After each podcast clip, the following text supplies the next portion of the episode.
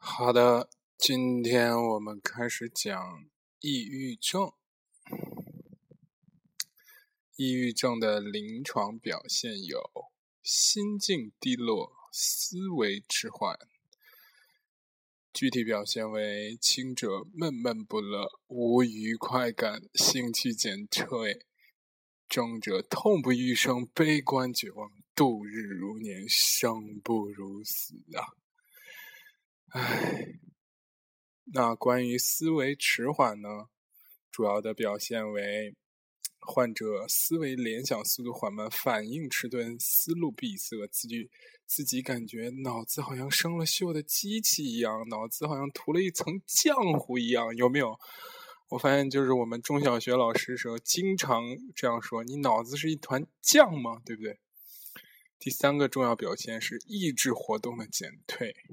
临床表现为缓慢，行为缓慢，生活被动疏懒，不想做事，不愿和周围人接触交往，常独坐一旁或整日卧床，闭门独居，疏远亲友，回避社交，严重时连吃喝等生理需要和个人卫生都不顾，蓬头垢面，不修边幅，甚至发展为不动、不食、不语。唉，第四为认知功能损害，主要表现为记忆力下降、注意力障碍、反应时间长、警觉性提高、抽象思维能力差、学习困难、语言流畅性差、空间制约、手眼协调、思维灵活能力减退。躯体症状主要有睡眠匮乏。食欲减退、体重下降、便秘、身体任何部位的疼痛、性欲减退、阳痿、闭经等。我的妈呀！根据上述表现来言，毫无疑问，我得了抑郁症。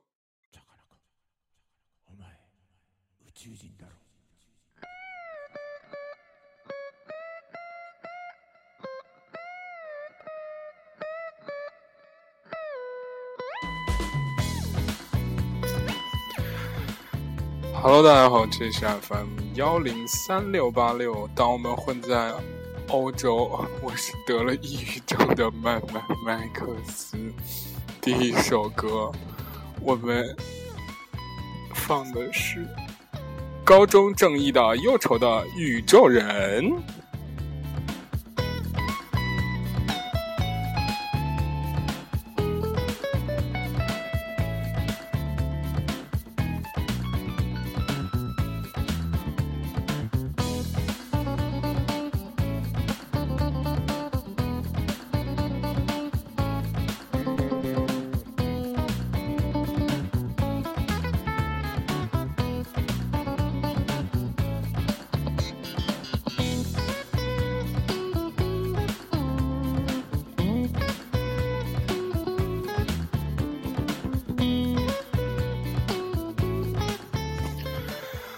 好的，我们今天聊一个非常奇怪的话题，叫做抑郁症。其实，嗯，在这个现代生活中啊，大家都压力挺大的，无论是从小孩子到老人，你每个人都其实没有真正放松时间。所以，我觉得就是稍微有一点以上提到这种抑郁症的这个情节，不是不是情节，什么抑郁症的这个症状都是很正常的。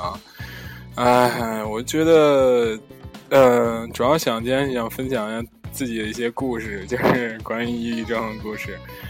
哎，但是我觉得这个百度真的很很很坑啊！什么我靠，脑子好像生锈机器，脑子涂了一层浆糊。就是你长时间劳动的人都会有这样的感觉，什么玩意儿？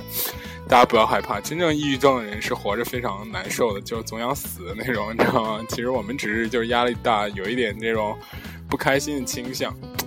所以我们这集难道是要说？如何康复抑郁症吗？好的，我们再提醒大家关注我们的微博、微信和公众账号。然后我们是三个混在荷兰的青年，不是留学生啊。然后我是麦麦麦克斯，然后小 Q 和小西呢，Q 姐和小西呢，就是这两天忙着自己的小事情，把我们电台都给遗落了，有没有？哎呀，对他们非常失望啊！所以今天我独自给大家聊一聊抑郁症的行为。这首歌就是为了使大家不要太有代入感啊。其实，嗯，抑郁症这个事情，真正的抑郁症非常恐怖。我听说过一个例子，就是啊。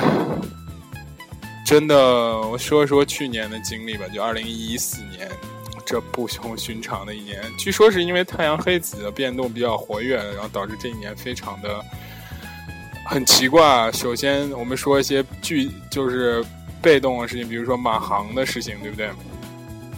其实我觉得那一段时间，由于我当时学习压力很大，又出了这样一个事情，你就觉得我靠，难道真的是就是诸事不利的感觉？因为当年马航的事情，每天给人一种非常恐惧的感觉，不是恐惧吧，就是共情感特别强。因为他每天不是拍什么在北京，就是怎么说等候的家人呢，就是拍一些这些新的消息啊，什么乱七八糟，就是始终给人一种我靠，这个。又神秘，这事情又神秘又很悲观，然后又那个什么的事情。其实，如果我今天大言不惭的说一句啊，如果我是当局者的话，我会第一时间通知所有家人说，你们的人回不来了，就真的就挂了。你不要再拍什么心理疏导，怎么怎么怎么样，就是让这个过程赶快让他接受这个事情，因为。长痛不如短痛嘛，是不是？你上去就给他说说明白了，他们真的回不来了，然后你们就好好待着吧，该怎么着怎么着的。虽然一开始会很疼，我只能我只只能说一开始会很疼，但这个事情会过的过去，整个民族的情绪会怎么说好，相对好一点。就比如说，就是后来的那些事情嘛，怎么说的？嗯，是吧？我们我这个事情其实在我身边发酵很多，其中有一个很重要的点就是。我记得，嗯，我我有一个高大学高中时候的同学，正好也坐那班航班，然后正好也是怎么着怎么着的，然后就还真的就是很不幸的遇难的。我靠，又来一遍是吧？不是，因为他不是我的同学，是我们同校的一个人，就有些人认识他。然后就是越弄越感觉这事，我靠，我靠，生命怎么着怎么着怎么着的，就是搞自己非常非常不开心那段时间。然后我那段时间就是又学习压力又很大，然后就感觉心情真的很不好。这是客观的一些因素，还有一些客观因素，就是说是比如说我们国家这些反腐啊，什么乱七八糟的事情，乱七八糟一大堆，从年头到年尾没有一天安生的啊，就不是这边下马，就是这个出事那边出事，好像感觉。整个世界好像到了一个 revolution 的点了，非常的嗯不稳定，就是没有安全感、不安逸的生活，就给人一种很慌乱的这情绪，然后导致就是大家有这是一些外因，内因是说内因就是今年的前半年，二零一四年前半年，其实对我来说就是第一学习压力很大嘛，然后第二就是会学习压力一大就会胡思乱想一些东西，比如说。我们当时学经济的就特别喜欢用数字衡量一些事情，因为经济学教授只要他教课都是用数字的，比如说人可以活多久，然后你还能活多久，然后嗯，我举一个简单的例子吧，然后他就会很客观冷静的评价你这个人，比如说你一天一小时看十页书、二十页书吧，就是很大的那种页的那种书，二十页、三十页吧，然后。一天，如果你工作八个小时，然后很效率很高的话，一天你就是才看一百多页书，对不对？我假设你星期六、星期天都学习，然后一生其实也就看个几千本书。当然，大家就是怎么说，突然觉得说几千本书其实也挺多，但是你掐头去尾，然后再有生孩子什么乱七八糟事，其实也就几百本书。然后你再缩小，其实。你就发现，其实一生可能也就看个两三百本书，你是不是觉得就很可怕？就是人家说的，就是有些说什么学富五车，真的很厉害啊！你能学识能，就是看过的书能装满五个车那么多的话，我觉得真的还挺多的。所以就是你会很多事情，你就看得很明白。比如说你。再也不会相信，就是说一晚上看一本书那种事情是不可能发生的，因为你可以计算出来啊。你看着仪表一个小时，你很用真看，看了二十页，这本书五百多页，我靠，你他妈就一直不吃不喝不睡的，然后也不去拉屎撒尿吃饭的，你也一晚上也看不完，而且看完你也不明白啊，对不对？所以就突然觉得自己就有一种客观认识到自己之后，就发现自己有一种渺小感和无力感，然后那段时间就会。然后就是人心情一很不好，就爱吃甜食嘛。一吃甜食就怎么说？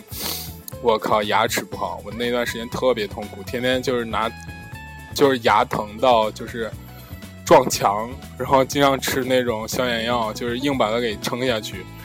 然后有一段时间我还用喝酒来这个安，怎么说？就是就是牙疼到一定程度，就是你要喝凉水，喝一些东西麻醉它那种。我靠，巨痛苦。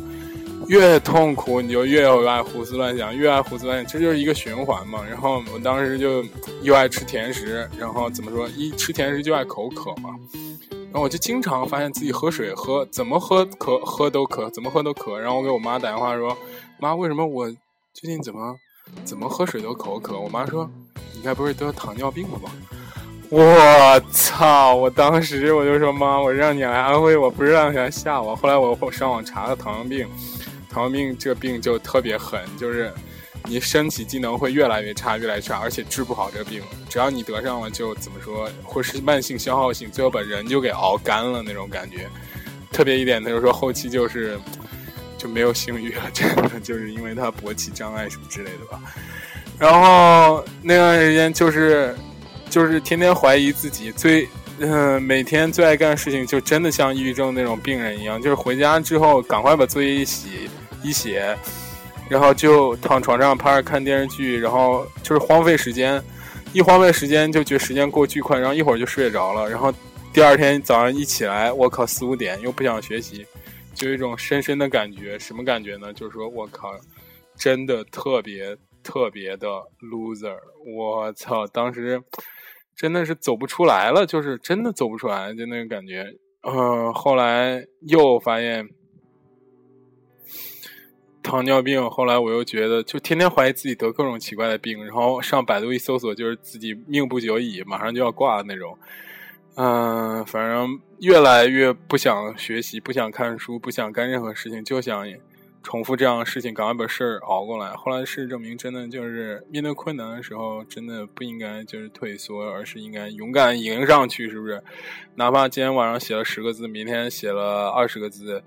这也算是一种进步。那个作业你起码开始写了，并没有说是，啊，怎么说，就是什么都没干。其实抑郁症这个事情还是挺影响人心心情，不是心情，就是是一个就是比较大的病吧。因为有很多人都受这个病魔的这个折磨，然后因为可能是染上什么嗜睡什么之类的。最惨的一点就是。上午上完课巨困，然后回家说：“我躺一会儿吧。”一一一觉睡醒了，然后他妈的 七八点，我靠！然后你盯着那个灯，然后说：“我靠，真他妈 loser！” 我靠，一下午啥没干，七个小时就这样睡过去了。其实完全没必要。然后其实有时候你想休息就休息一下，然后就是再更好的看就行了，更更好的学习做这些事情就行了。而且吧，屋漏偏逢连夜雨，就什么所谓福无双至，祸不单行。我当时就经常特弄一些特别倒霉的事情啊，比如说，就有一天我买了一盒巧克力，我靠，然后他妈的 真惨，现在想起来都特别想，不知道怎么说啊，就是买一盒巧克力，然后把撕那包装纸嘛。包装纸撕完了以后，当时看就是地上也挺脏的，随手一扔，哎，谁知道被俩警察逮着了，就说你我靠扔垃圾在街上扔垃圾，我要给你开开罚单。我说我操你大爷，那么多人在那扔垃圾你都不管，就来怼我。后来我分析，可能真的是就是有种族歧视啊。但是你确实做错了事情，当时他给我发开了一个两百欧的罚单。我的 fuck！扔了一盒费列罗的包装纸的袋儿，罚了一千多块钱。而且我当时没带 ID，没带 ID 呢，又罚款，又罚了七八十，我记得好像是这样吧。然后，而且我没带 ID，被他押上警车带回我家。然后他看到我 ID 之后，然后才给我开罚单。如果他要看不到我的 ID，然后他直接给我会遣送回国什么之类的。嗯，反正就当时挺吓人的吧，整个那小区都来我们家门口来围观，然后我房东都惊了，说：“哎，怎么回事？怎么回事？”而且他还吵我一顿，说：“我靠，你怎么能这样？咋咋咋不带 ID，什么乱扔垃圾，什么什么什么？我靠！当时我真是疯了，我当时想，真是就就是觉得就是什么诸事不顺，真的是诸事不顺！而且有句话说，越努力越幸运，真的是越不努力你越不幸运，真的就是越。”这个 luck 没有不好，你就越会不更更加不好。我以前总有一个想法说，我靠，这他妈都已经能造成这样，难道不会触底反弹吗？后来还真的不会啊，真的就是大家只要拼命努力，就是干一些事情，一定会有成果。我只我我相信这一点，但是不努力肯定是越来越差。后来，唉，不得不介绍一下这个背景音乐，我非常喜欢，叫 Five O'clock。好像是看一下名字啊，来自就叫 Five O'clock，凌晨五点啊，非常或者下午五点，应该是说的是凌晨的事情吧。我很喜欢这首歌，很有代入感。嗯，后来怎么说，就回国了嘛，继续假期。放松了，然后对中间，然后有一次我真是绷不住了，跟妈妈打电话的时候就说说说，因为在海外的这个，只能说，无论是学习的人还是就是留学人，给家人打电话都是报喜不报忧的嘛，就一直憋憋憋着，憋着就很难受。然后家人就问你怎么回事啊？然后我就说挺好的，最近都挺好的，什么都挺好的，吃又吃胖了，怎么怎么怎么，家里怎么样啊？家里就说嗯挺好的，这也挺好，那也挺好。大家都挺好。后来直到有一天，我妈问我说：“你那个呃，是不是最近怎么着了？”我说：“没有啊，都挺好的。”她说：“但那你怎么感觉最近跟你聊天好像就是就是说一笔带过，啥都不仔细说？”后来我就真的绷不住，啪一下我就开始哭开了，然后就放声大哭，哭的不行了。我说。哎呀，我真真的是压力特别大。后来有很多同学都不理解啊，不理解说你出国留学了有什么压力啊？家里拿着钱，然后你在外边就学习不就行了吗？其实，嗯，我真觉得其实出国留学并不是一件容易的事情啊，并不是大家一定要做吃苦的准备啊。当然，你要是富二代的话，咱就另谈了。你要说我靠，你家巨有钱，什么事儿我没关系。Money talks 是不是？那不一样。但是如果家里就是很一般，或者像我这样的，就是嗯，就真的什么事情都要自己干。你从办签证、续 ID、找学校，然后到每天的琐事，买买买买菜、做饭，呃，刷碗。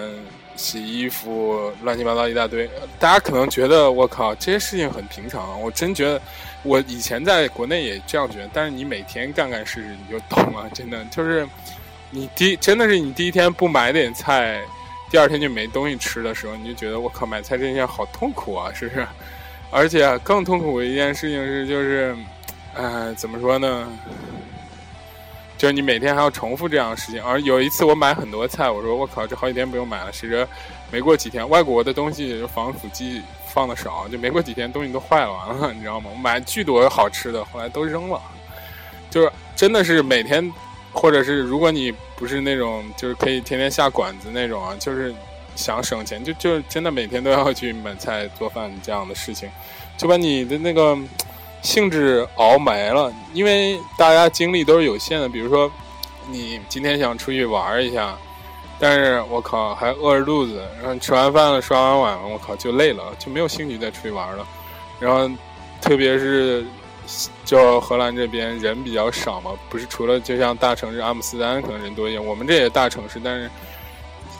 晚上五六点出去，没什么人玩，也没什么玩的东西，然后你就就一天一天过特别快，重复简单的生活，然后没有什么好好好好好，就是 amazing 的事情，除了出去旅游的时候，后来，反正一点点慢慢熬过去吧。反正现在真的发现一件事，自己事情一定要自己做，自己事情一定要自己好好经营，好好真的好变好也是一个过程，变坏也是一个过程。无论是生活还是学习还是做人，就是一点一点慢慢变好，才是我们的就是要干的事情，是不是？哎，今天前几天听老师讲那个情绪管理，情绪管理不是情绪管理啊，就发现就是说说拖延症的原因是什么吗？就是说讲拖延症。然后他说，拖延症的原因其实是就怎么说？我们再听一遍这首歌，我已经摁了单曲循环。Five o'clock，就是说，其实这个人害怕失败的感觉，他一直拖着不干，一直拖着不干。就功课，比如说有，嗯，这作业如果有十分钟，不不，给你十天，他就他知道十天干干完的话，哎，大家可能第一天就开始干，第二天干，就是开始前几天计划，中间干，最后。就把它给完成。他是一般人是这样，但是爱拖延症的人呢，就是害怕这事情我干不好，他就是一给自己找借口说，嗯，我我我就是我不干，哎，我不干，所以我就是我是没有做。如果我做的话，我一定能成功，我一定行。但实际上并不是这样的，做任何一件事情成功都是通过累积而来的。经验累积，事情累积，一点从不好变好的这样一级累积。第一次大家做不好，后来慢慢变好。除非你是天才，是吧？但是天才都是跟鬼和爱情一样，听说过多，见过的少，是不是？唉，所以就是他拖延症的人就害怕失败的感觉，把这个失败感觉缩到最小，做最后，最后干脆我不干。然后我也不会失败，对不对？你从来不做，肯定不会失败嘛。所以，这也也算今天稍带过一点，就是拖延症这个事情。克服拖延症，其实我觉得真的不容易。我觉得我个人的经验有一点，就是因为我我可以给大家说一个特别好的拖延症的案例啊，就是经常有一些人会这样说：“哎，你看我。”都没怎么学，我都没怎么学，最后还考了个七八十，哎，不是考了个六十及格了。他天天他妈的学，也就考个七八十，有什么有什么有什么有什么意思呢？对不对？这种人就明显的会比较容易进入拖延症的误区啊！真的，真的，因为就是很从小的时候就会，因为大家都会觉得哇，这人好聪明啊，不学习然后就能考个考个。还行的分数六七十什么之类，但是你看那些人天天在那学，然后他就才考个七八十，也没比他高特别多呀，所以大家就会从莫名其妙的助长他这一点，这这个这个这个这个这个这个这个这个这个这个这个这个这个这个气焰，所以他会越来越越向拖延症这个方向发展。后来我觉得。我是如何克服它呢？就是也也未必对啊。我只是给也，我现在其实也没有克服拖延症。我只想给给大家说一说，就是第一，就是一定要在人多的地方。你像我现在在家里就完全没办法学习，只能在那哪儿学习，就是在类似于就是图书馆啊什么乱七八糟的地方。去学习，然后才会，才会，才会，才会慢慢的、慢慢的就是怎么说变，嗯，因为看大家都因为在家，我感觉其实休息的多，学习是一个怎么放松的方式，但是在图书馆呢，就是学习是主要的，放就算你玩它只是一会儿，就是一种怎么说，嗯嗯，休息的方式吧。所以就在人多的地方，有一种被动的这种坚持在里面，不是被动的坚持吧，被动的这种压迫感在里面，你肯定会慢慢的就开始受人家影响。唉，说到拖延症，就不得不说另外一个极端，叫强迫症。我真觉得，其实得强迫症比得拖延症 要好很多。因为强迫症一般都成功人士才得，比如说我们这个，嗯，呃小布同学是不是啊？我去，就有非常强强的强迫症，他就非要把这个事情做得很好、很完美才行。因为强迫症呢，是对完美的一种追求。虽然他会拖延症，其实也是一对种对完美的追求啊。因为拖延拖延症的，就是怎么说，就是他不怕，可能是怕失败，也可能是就是太想成功了。因为你看我刚刚说的那例子的人，他们就会说：“我靠，我是没有学，我学了肯定成功。”就潜在意识中，他是对完美的一种另另一种追求嘛。强迫症也是对完美的一种追求，但是我。就是怎么说，不太、不太、不太、不太、不太有这个特质啊。就我记得我们的小布同学当年就是，哎，经常是吧，就一个事儿快干完了，他发现这事儿不完美，然后就打破再从头干。我觉得这种事情特别牛逼啊！明明搬家的时候可以把东西就胡乱塞在车里，一一勺会了，但是他们就非弄成非常。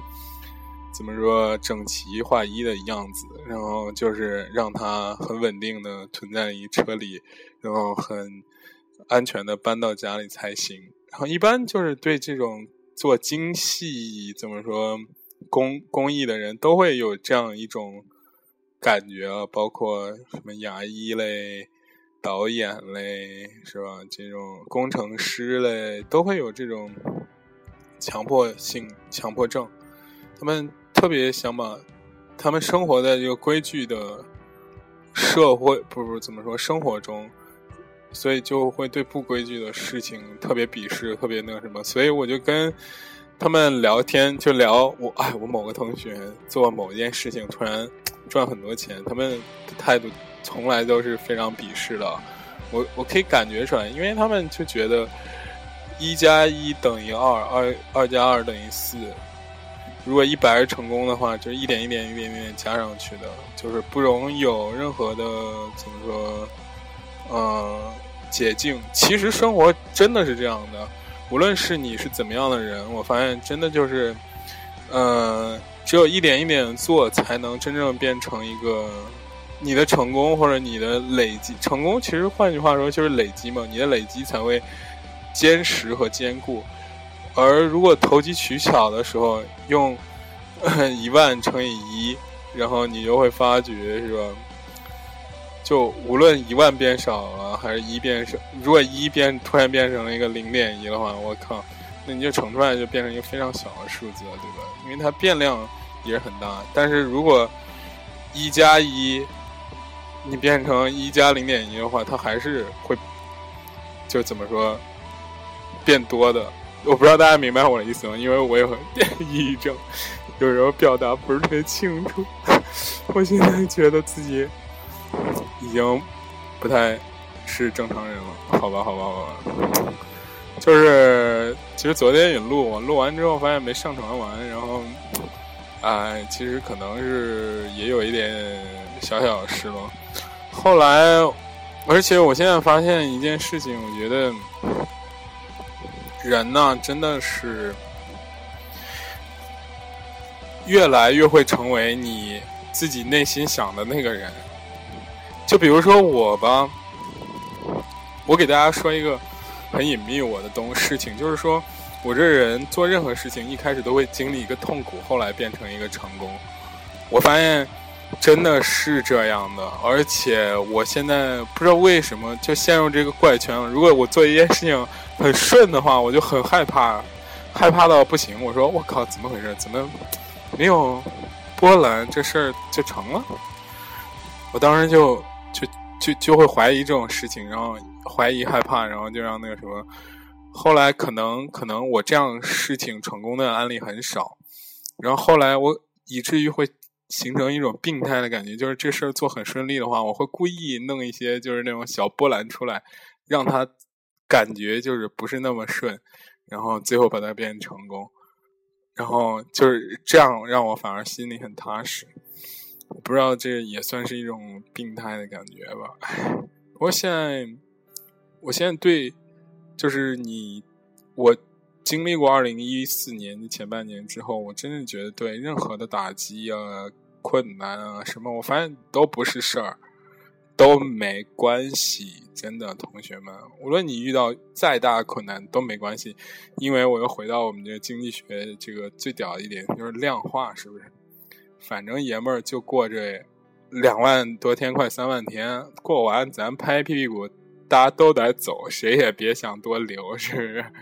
为，嗯，对我还有一次非常好奇的查了一下世界上最长寿的人啊，活了两百多岁，两百七十多岁，从南明一直活到了，哎，不是不是，就是类似于就是活了很久，医医生娶了十几任还是七十几任老婆，我靠！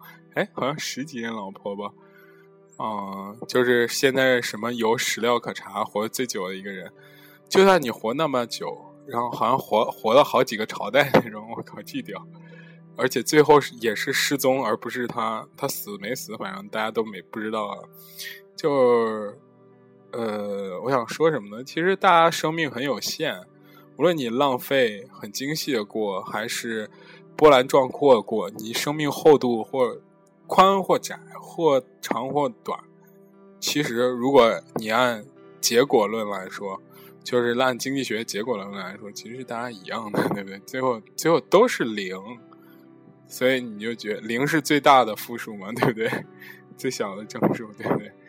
就是大家结果都一样，所以没必要，你就最后就看得很开，或者说无论痛苦还是快乐还是。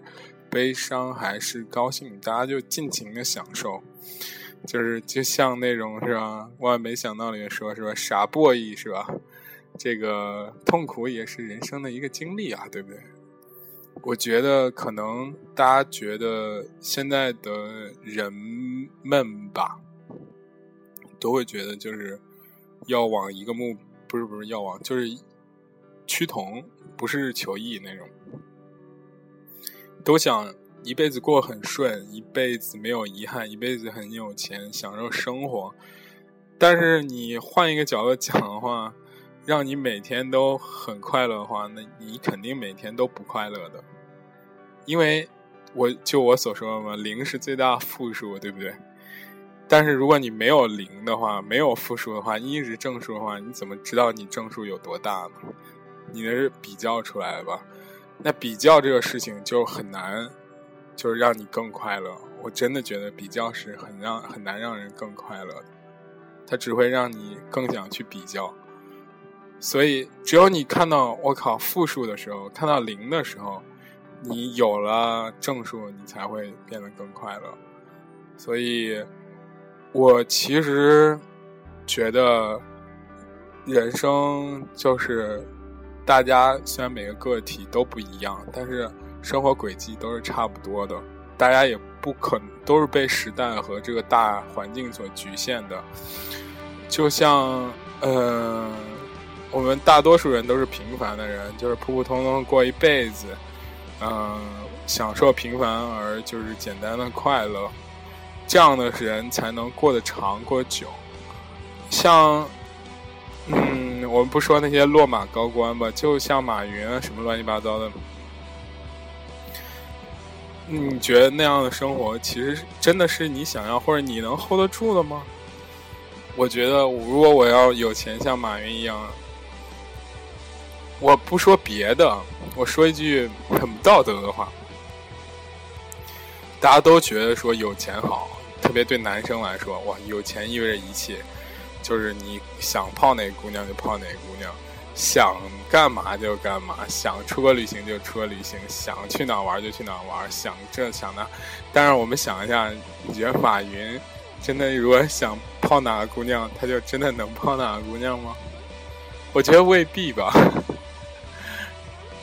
就不比如说他看到看看上了某一个，我操，特正的妞。然后就硬砸钱给砸到了，人家一看，我靠，哎，你是马云啊！然后人家发两张自拍到微博，马云身败名裂，阿里巴巴就是股价狂暴狂跌，马云所有正面形象都没了，人大主席什么不不是人大什么常务、陈大委员什么乱七八糟头衔都没了，你觉得他会用这么多东西来换取跟一个喜欢的人在一起吗？我觉得也未必啊。可是我们平常人就有这样的选择的权利。我不是鼓励说大家去当一个平凡人，你可以有自己的个性，有自己独立的一面，有自己帅气的一面，有自己突出的一面，但是千万不要。把趋同趋就是不要把就是追逐某一个相同的价值观当做自己人生最大的目标，因为我我就觉得之前看过一一个文章说的很好嘛，就是这无论任万事万物的道理，就是从无序变到有序，到有序的景点，然后就崩塌到再到无序，一一定是这样的，就是要不然你就是。你成为一个很屌的人，把所有一切都变成你可以掌控，但你真正掌控的时候，你就死了，是不是？所以我更喜欢自己，就是在这个变化的路上，慢慢的就是死去、老去，这样我死之前也觉得，哎，是吧？自己还在增长，还在增长，说不定还可以活得更久远，还可以真的再活五百年啊！所以我们今天从那个。呃，抑郁症聊拖延症，再聊强迫症，再聊到一些，嗯，怎么说做人做事的道理？其实我没有，我没有真的想给大家当导师什么，我只是想分享一下我自己想法。特别是你一个文科生，一开始你又转理，开始学这些理科的东西，然后你突然发现这生活真的好奇妙啊！就是突然换了一个视野看这个世界，觉得。好清楚啊，好清晰啊，好就是好辩证。所以，嗯，虽然特别痛苦，但是用痛苦换来一些道理，换来一些，也不能算进步吧，换来一个更清楚的感觉，也算是有一点点收获吧。但是我。前几天突然我哥哥找我来聊，说你毕业了有什么打算，有什么计划，有什么安排？你想去哪个公司？是想去哪里上班？家里人能不能帮你？我当时就觉得自己突然觉得自己很没用啊！说这么大了，然后也算马上研究生毕业了，然后二十多岁了，这些事情自己居然没有没办法清楚的给家人一个交代，清楚的给大家一个明确答案。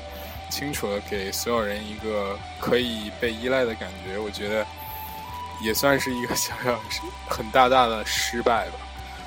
但是我觉得吧，嗯，我能做到就是不会去妥协，因为我真的没有办法再去妥协了。因为我当时从熊选的出国。我没有出国的伙伴们都已经工作有一两年了吧？他们积累了大量的经验，什么这样？他们比我强很多。我我必须走一条不同的路，才能跟他们就怎么说？就是才能站在同一个起点吧。所以我觉得我一定不会去干一些，或者是即使去干，也不会是太长久的一些事情吧。我觉得这个世界、这个时代这么大，中国这么大市场，难道我就真的养不活自己了吗？对不对？不可能吧！我就算不可能，我就算看周围的人很屌、很牛逼，我却是一个碌碌无为的人，我起码也要试一试，对不对？哎，我们这又成了励志励志活动了。好多这个我们同学就说我们这个。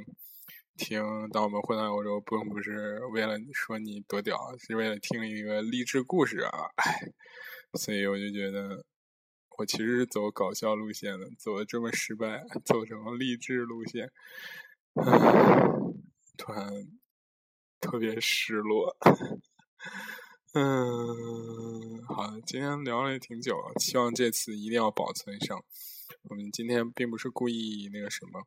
而且我觉得聊天这个事情也是需要培养。我当前一段时间就是就是前半年的时候特别爱聊天，就一天不发不跟大家聊天就要疯得慌。但是最近就是比较喜欢干事情，一干事情就不想多说话，因为怎么说，嗯，就是没有，真是没有那个你的我真是觉得你认识到事物都有限度这件事情是非常痛苦的，因为你看所有的鸡汤，所有的文字都告诉你一个非常傻逼的事实：说人的潜力是无限的。放你妈的屁！你一天给我搬一万吨砖来，让我看看你人如何变成潜力无限，是不是？当然，你可以说你怎么说发明什么机器乱七八糟的，人的，但是我我始终相信，就是人的力量是有限的，而且你越早认识到这点，越牛逼。你一定要认识到，你所有的一切经历，呃，什么乱七八糟的东西都是有限的，所以。我突然想到另外一个话题没有说，我在最后这一点给大家说一说，就是我我我那天看了，就是听那个 Hot Dog 那个差不多先生嘛，我就在网上搜差不多先生歌词，没万没想到，其实差不多先生这个最早提出来是谁提出来？大家知道吗？是胡适，就是民国时候那个大才子胡适，他写了一篇文章叫《差不多先生传》。最早从他开始说，因为那天我跟大一个朋友聊天，我说，其实我觉得中国这个中庸之道非常不好。就比如说，你连就像我来说，我连现在他妈的吃胖的能力都没有了，真的。我那天吃了巨多，一称体重还是没有胖，然后变瘦吧，就更不可能了，就呈现出一种微胖的状态。说胖吧也不胖，说瘦吧也不瘦，就是。差不多，就是不好也不坏，差不多这，差不多那，一生活就是没有什么波澜。我们就是想做一些极端的事情，发现自己做不出来。哪怕把自己吃成一个纯粹的大胖子，好难啊！真的，你发现这人群中其实胖子很少的，不是很少吧？就是胖子是是一个特立独行的队伍。就是你能把自己吃胖，我觉得也算成功的一部分，对不对？那也算是自己的一个。如果我现在把自己吃胖当做一个目标的话，我觉得其实跟去减肥是一个相同的事情，只不过这个过程稍微不是那么痛苦。但是这个，我觉得最后我也不会达到的，因为我人生最胖的时候，我觉得也没有超过过最胖的时候，差不多有九十公斤吧，但是也没有超过一个月吧，不到一个月就又回来了，就感觉自己有一个。差不多先生的这个潜质，但是我觉得这就是我可能二零一五年最大的愿望，就是告别差不多先生，就是哪怕有一点点的不一样，就哪怕有一点点的很不是差不多的东西，都是我所追求的。哎，今天又给大家布拉布拉布拉多了。不知道大家听懂没有？你要没听懂也不要怪我，因为我是抑郁症患者，人就是爱找理由，就是爱怎么说，给自己找借口。嗯，特别是我，嗯，明天我会跟 Q 姐录新的这周的节目，然后下周就快圣诞节了，我新家还没有找好，我又要搬家，又要。写作业、赶作业，圣诞节前有一个 presentation，然后反正会很忙很忙。但是圣诞节一放假的话，我会疯狂给大家更新，大家一定要敬请期待哦。然后最后还是谢谢大家一直以来，我觉得今年给我最大正能量的事情就是做这个电台。大家可能觉得我靠，这傻逼他妈的巴拉巴拉一百多天，然后这成为你这一年中不一样的事情。我觉得真的，我觉得。任何今年所有的收获都没有这电台给我收获这么大。我认识这么多可爱的你们，是不是？三千二百多个人，然后订阅，我不知道他们真的有没有听我们的节目，但是我们起码收获了有我们的粉丝群的朋友，有。呃，微信公众账号朋友有加我微信的朋友，有加另外一个新开的微信的朋友，有加小溪 Q 姐联系方式朋友，我真是觉得给了我很大的能量，肯给了我看看世界很多的眼睛，给了我很多不一样，让我相信我之前所坚持但是没有好好干的东西是对的。我真的在这里提前谢谢大家，但是因为明天我估计还是会谢谢大家，主题为主。好的，今天就到这里，拜拜。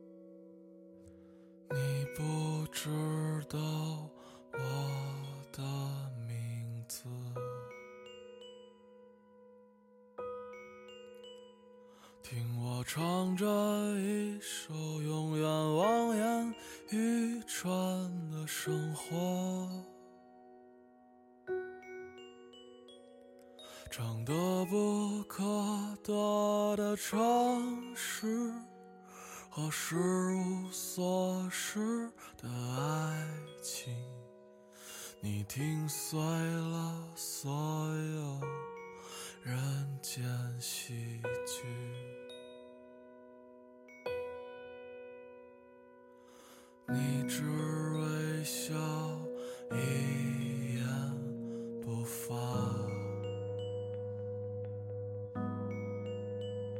就像五十年后的那次四目相对啊。你蒙上物是人非的眼睛，那是没有。离别的风景，忘掉名字吧，我给你一个家。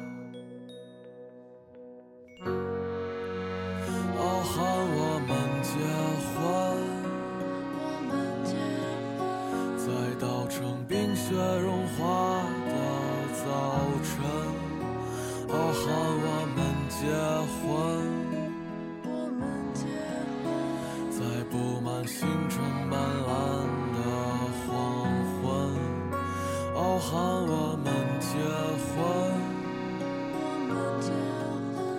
让没发生。